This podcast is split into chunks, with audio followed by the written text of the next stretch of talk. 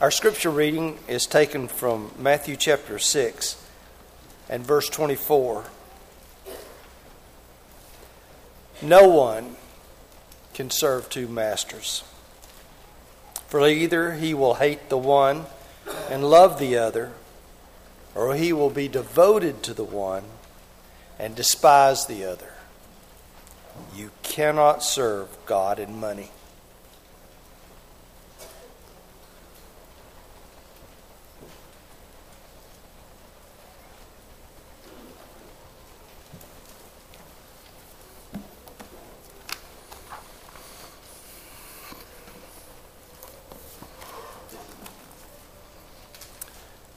You guys will turn this mic up just a little bit, I can relax my voice and we'll make it through the day.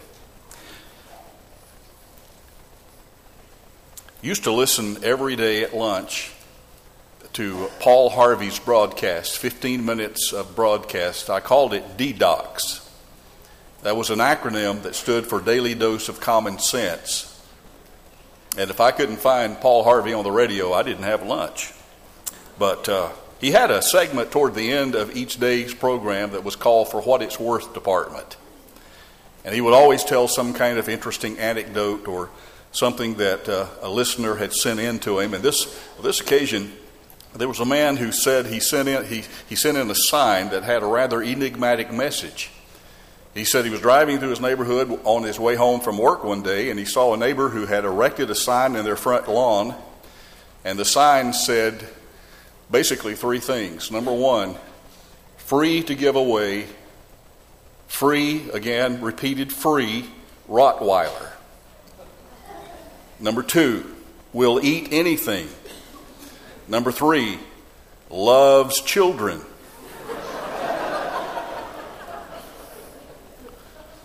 That's a mixed signal if I've ever heard one. You do not have to have a degree in communication to know that in order for effective communication to take place, there must be agreement on the definition of terms. That's why an effective debater usually begins his first speech, at least of the debate, by specifying what the words mean in the proposition. And that is so that not only the debaters, but everyone who is there will know exactly what issues are being discussed. Uh, let me give you a page very quickly, and then we'll build on that in our lesson this morning. A page off of, I guess, Fundamental Speech 101 that tells us that if the encoder of a message, that's the speaker, is using a word with one meaning in mind, and the decoder of that same message, that's the hearer, defines that word differently, then obviously communication is not only going to be hampered, it will be absolutely impossible. So, the point being, before we can understand each other, we have to have the same premise, the same mental framework. We have to work with the same definition of terms, or else there will always be some misunderstanding in that, in that communication process. Otherwise, nothing at all will make sense.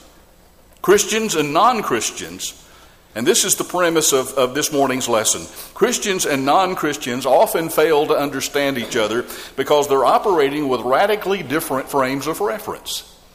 And that's what I want us to think about for a few minutes together. If you've looked at the banners on the wall, you know that our theme for 2020 is, is having 2020 vision. And of course, we're talking about that from a spiritual dimension standpoint. We, we want to sharpen our vision this year, and I think it all begins with this foundational understanding of what is our worldview? How do we see the world? What is it that that we define as most important in life? How do we define success in life? All of that has to do with what kind of worldview we have. And so that's what we often call our frames of reference. We just call them worldviews. Now, there's no arguing the point that people behave differently. I mean, you just, you don't even have to look outside this building. You can look at our city, we can look at our state, our nation, our world, and you know that there is a wide gamut of how people behave differently. Sometimes the behavior is inconsequential, and sometimes that behavior is absolutely important. I mean, earth shakingly important. And sometimes our behavior is moral. I think we talked about that a few weeks ago. Sometimes behavior is moral, sometimes it is clearly immoral, and sometimes it is amoral. That is, it has no moral dimension whatsoever. What color tie I decided to wear this morning, that's an amoral decision. It's not right or wrong in a, in a moral sense, although I've got some ties that might be considered to be wrong to wear in public, but that's another matter. But how we decide what fits into those three categories of moral, amoral, and immoral are to be determined by the particular the person and his, his or her particular frame of reference. And we decide for example, what to have for breakfast, uh, or a rather inconsequential decision, but on the same day we decide also whether or not we will be faithful to our husband or wife, which is a decision obviously of great weight. Based on our spiritual frame of reference, then, we're going to also decide whether to even have a husband or wife, or whether we'll just cohabit without the ceremony, without the paperwork involved in getting married. Because perhaps our, our worldview is that we have decided that marriage is just a social convention, a social construct, as opposed to being the plan and the design of God. So whether you decide to actually have a marriage ceremony or not depends upon your worldview. So on the same day we decide what color socks to wear, we also decide whether or not we're going to serve God. All of those important and unimportant decisions have to do with our perspective on life, and I think most of you came in here this morning already knowing all of that. But the point is, our behavior for good or bad is based on something. Why do we behave the way we do?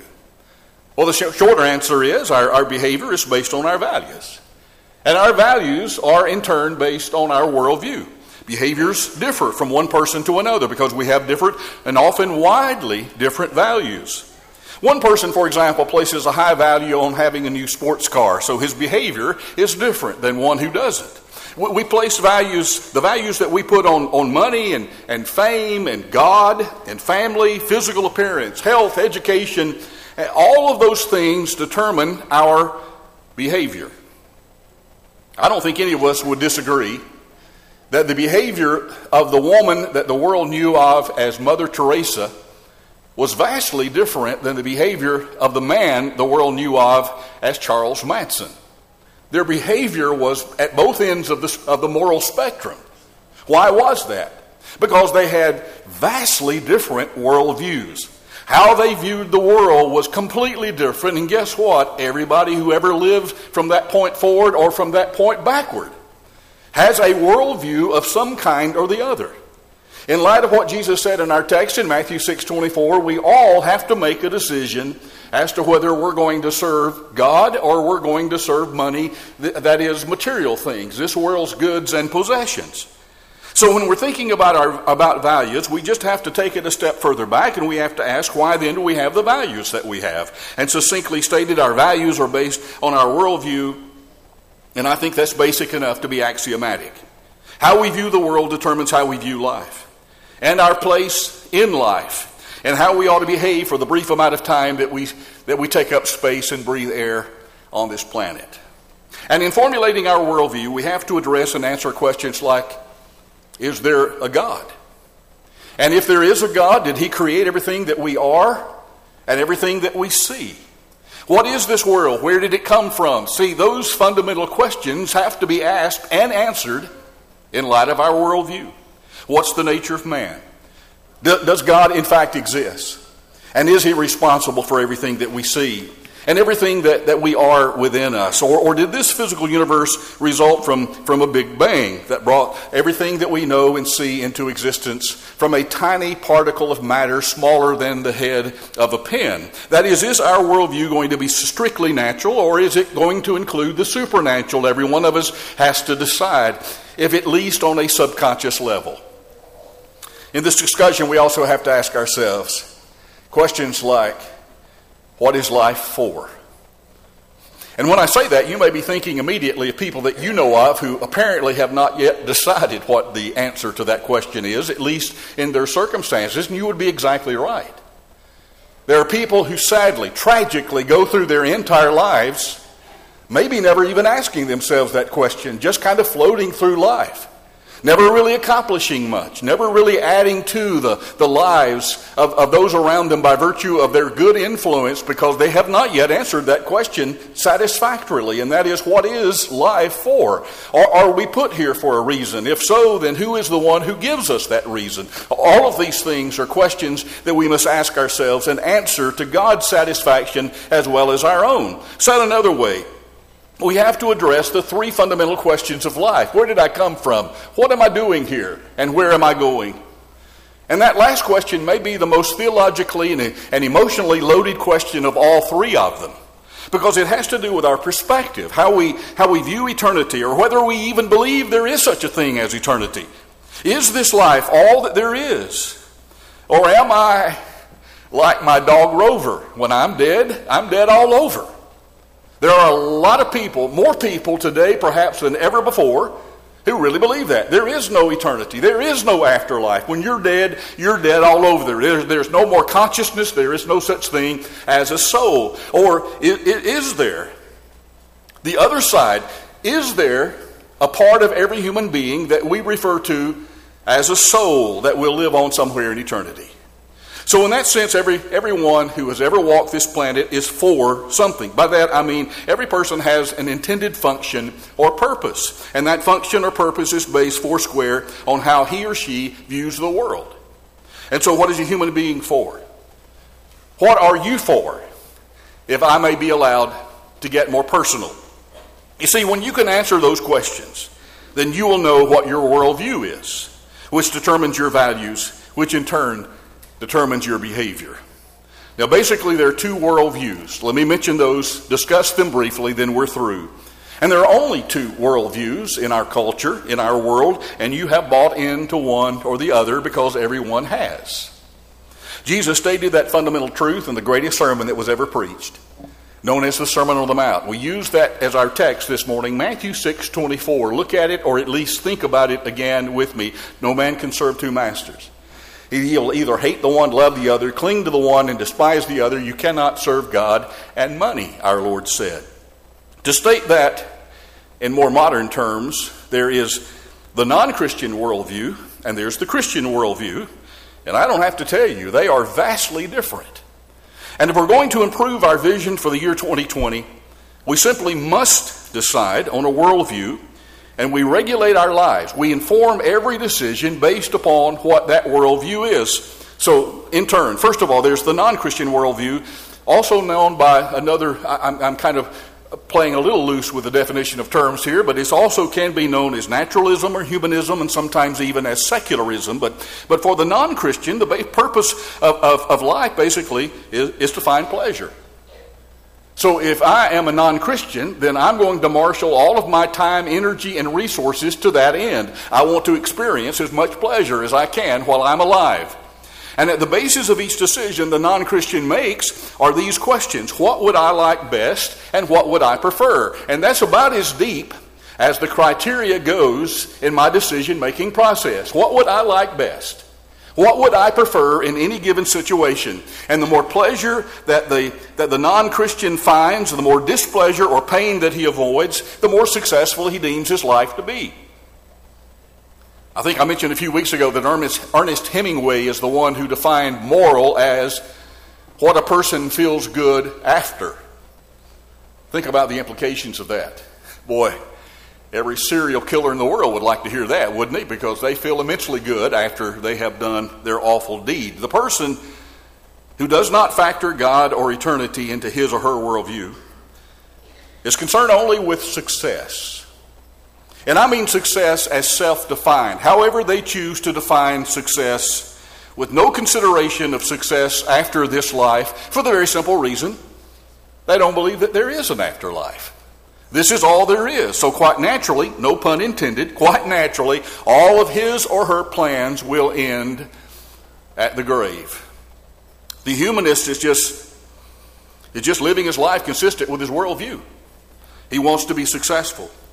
But he wants to be successful so that maybe he'll achieve the acclaim of others. Or maybe, again, to be financially successful enough to be comfortable. Or maybe his aspirations are higher than that. He wants to be a little more than comfortable. He wants people to look at him and admire him and envy him. And, and, and, that's the major thing that drives him through life. And, and that's because when you use the monetary yardstick to measure the success or the failure of your life, it should be obvious that, that the more money that you have and the more things that you possess, the more successful you are. That's the world viewpoint. But that's because he's using a completely different yardstick than the Christian is in measuring his, his worth and value and the meaning of his life. Now, we've seen this dichotomy down through history. I talked about this a few weeks ago, I know, and I'm going to use an illustration that I used then, but it fits here, so hang with me, and we're going to look at it through a little bit different window of illustration. The secular world can be seen by looking at the Roman arena, where the Christians were on the arena floor being fed to the lions. And that was being done in order to entertain the masses. Now, you talk about cold hearted and bloodthirsty, that, that crowd was cold hearted and bloodthirsty. But to entertain the masses, the Christians were being thrown to the lions. Now, I think it goes without saying that the worldview of the person who was sitting in the seat in the arena, watching that take place, and cheering on the lions, was completely different, was a completely different worldview than the person who was down on the arena floor serving as a lunchable for a lion. You know what I'm talking about.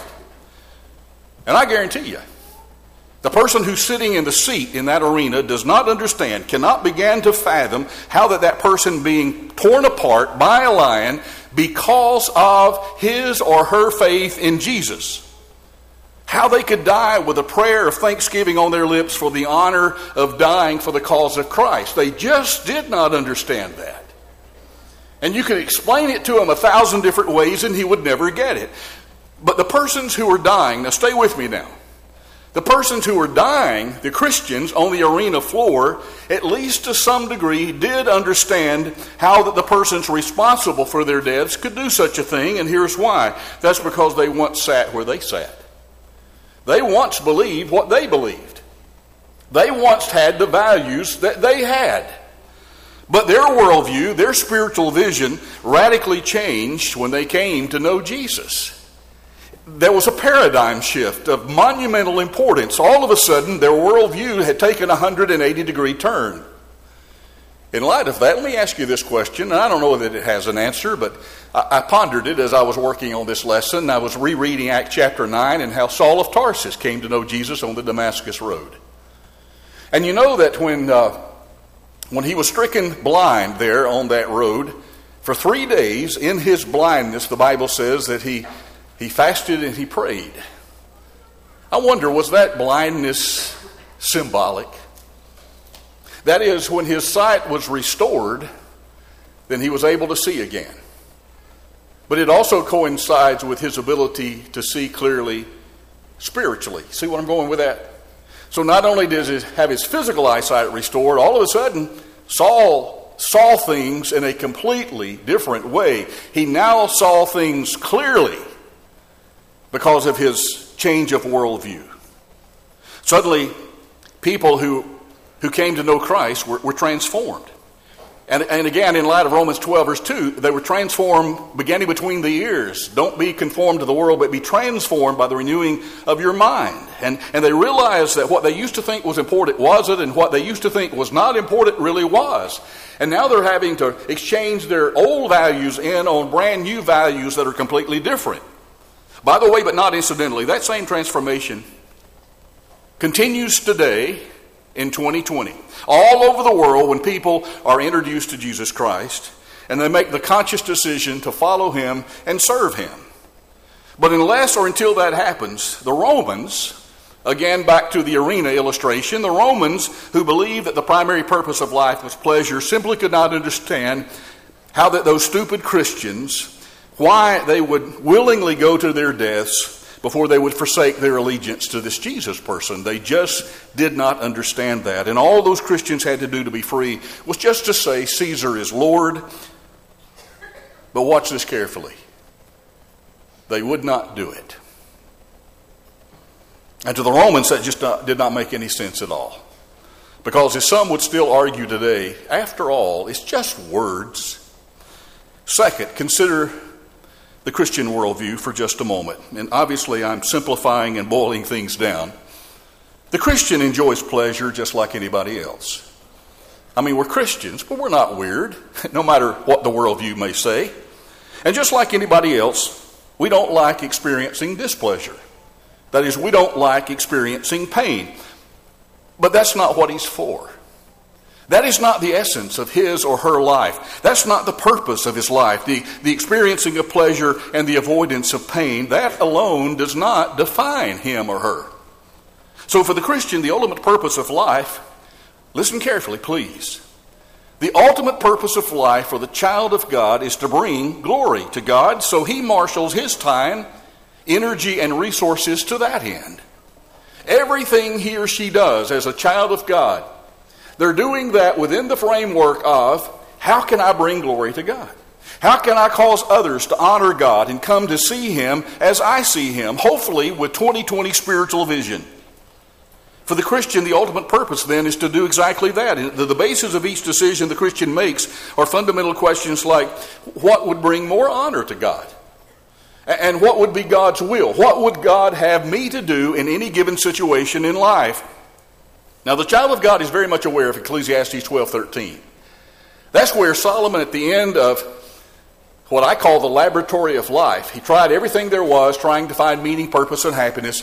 And down at the very end, next to the last verse, verse 13, he says, Now all has been heard. Let's hear the conclusion of the whole matter. Fear God, keep his commandments, for this is the whole duty of man.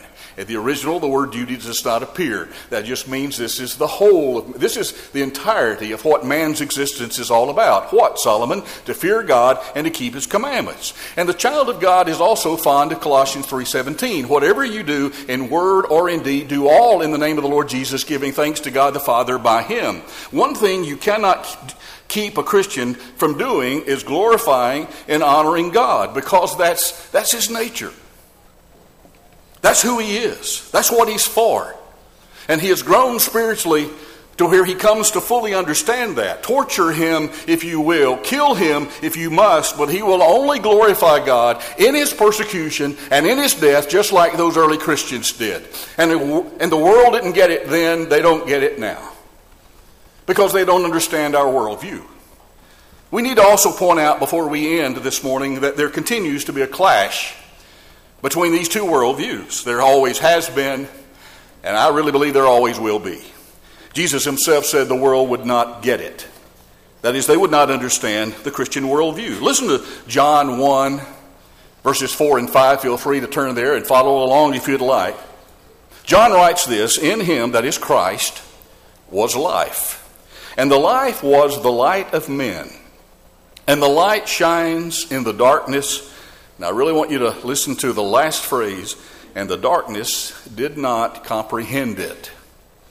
You think the world in the first century got, that is, understood the Christian worldview? Absolutely not. Did they understand Jesus and why he came, what he came to? Absolutely not.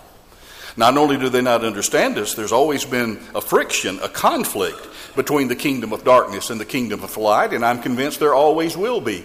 Listen to, to John chapter 3, verse 19, beginning. And you appreciate, I think, immediately that that comes just a few verses after the golden text of the Bible. God so loved the world. Why did he do that? Listen to verses 19 through 21. And this is the condemnation that, that, that light has come into the world and men loved darkness rather than light because their deeds were evil. For everyone practicing evil hates the light, does not come to the light, lest his deeds be exposed. But he who does the truth comes to the light, that his deeds may be clearly seen, that they have been done in God. So, someone in the world who's practicing the acts of darkness, who's practicing that kind of lifestyle, does not want to come anywhere around Jesus or anyone who follows Jesus because they are a source of spiritual light. Their deeds will be exposed and they don't need that kind of publicity. And if you think that there will ever be a time when the secular worldview and the Christian worldview will be at peace with one another, you, think, you need to think again. Peter told those persecuted, oppressed Christians of the early church that he wrote to with respect to this, they, and they there means the world, They think it's strange that you do not join them in the same flood of debauchery. They don't understand why you don't go to the parties that you used to go to with them. They don't understand why you're living life to the excess, why you're not still living the immoral kind of life that you lived before you became a Christian. And notice then this next statement speaking evil of you. I think the ESV says, and they malign you. That is, Peter wanted them to know that if they're not just going to leave you alone to let you live your life in peace and say, We agree to disagree. You live your life the way you want to, and I'll do the same. No, he said, They'll speak evil of you. They'll try to make life hard for you. Now, I'm not trying to depress you this morning, but I just want you to know that that's what's at stake. That's what's always been at stake. Ever since the church was formed on the day of Pentecost in Acts chapter 2 and 2,000 years later, nothing has really changed. I can't say that I read from one side to the other, the Montgomery Advertiser this morning, but I did take a look at it and looked at what I consider to be the important parts of that paper. And I can guarantee you, from just what I read in the paper this morning, right here in our city, there is still a conflict between the kingdom of darkness and the kingdom of light. There's still a war going on, folks. If you don't think there's a battle going on in our city that's fought on a spiritual arena, then you need to reread these verses and think about them more closely. So I'm just asking us and telling us this morning that everybody has to make a choice. I've used this quote a number of times, but hang on, here it comes. Everybody has heard the Yogi Berra statement about whenever I come to a fork in the road, I always take it. And, and that's, thank you, both of you. And, and, and that is so hysterically funny because it's so nonsensical. Uh, the, sens- the sensical mind understands that when you come to a fork in the road, you don't just take it, you have to make a decision. There's a choice that has to be made. You have to decide which of those two paths that constitute the fork that you're going to take. And when Jesus said, No man can serve two masters, he was telling us basically the same thing. He was telling every person who will ever walk on this planet that we too must make a decision as to who or what will be our master. Sometimes the behavior of the world and the behavior of the Christian are compatible. They don't always clash. But even then, they spring from two entirely different sources, and they will often be at odds with one another. Let me give you a quick example. I can enjoy sports or entertainment as much as a person out in the world, but perhaps for an entirely different set of reasons. The Christian has settled the basic question of who he is and whose he is. His or her vision is 2020 when it comes to these eternal issues that we've been talking about this morning. He does right simply because it's right, because it's the will of God, and for no other reason. Whether it's fun or pleasant has very little to do with his decision making process. And if God chooses to bless you with, with health and prosperity for your faithful and committed life, then wonderful, and, and we will thank God and we will praise Him for that. But if He chooses that you're to be thrown to the lions because of your faith and committed life, that's fine too. We'll just praise God anyway. Join me as we seek to achieve better spiritual vision in this new year. And let's begin this morning with the confident, blessed assurance that there is a God in heaven, that He sent His Son to die for lost humanity, to die in our place, so that we did not have to die because of our mistakes, because of our sins, that there is a heaven to gain and a hell to shun as surely as the sun came up this morning. If we can have those bedrock convictions in our lives, then we can begin to formulate and, and cultivate a worldview that will not only be pleasing to God, but that will allow us someday to see His face and to live with Him in eternity in a place that the Bible calls heaven. And then we'll be able to make every other decision informed and directed by those fundamental spiritual realities, including the decision to become and live as a child of God starting right now. And if you haven't made that decision, we are in a church building. We are in a worship context because we, many of us at least, have already made that decision. And if you would like to become a child of God this morning, if you need to change your worldview and say, I want to see things through God's eyes, the way God would have me to see them, and to live my life in a way that would please Him, then we hope you'll come while we stand and while we sing.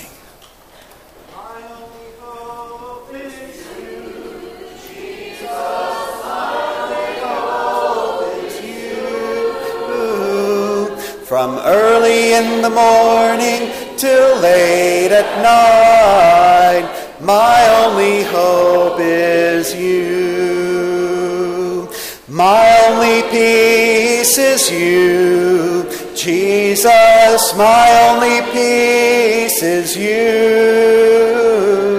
From early in the morning till late at night, my only peace is you. My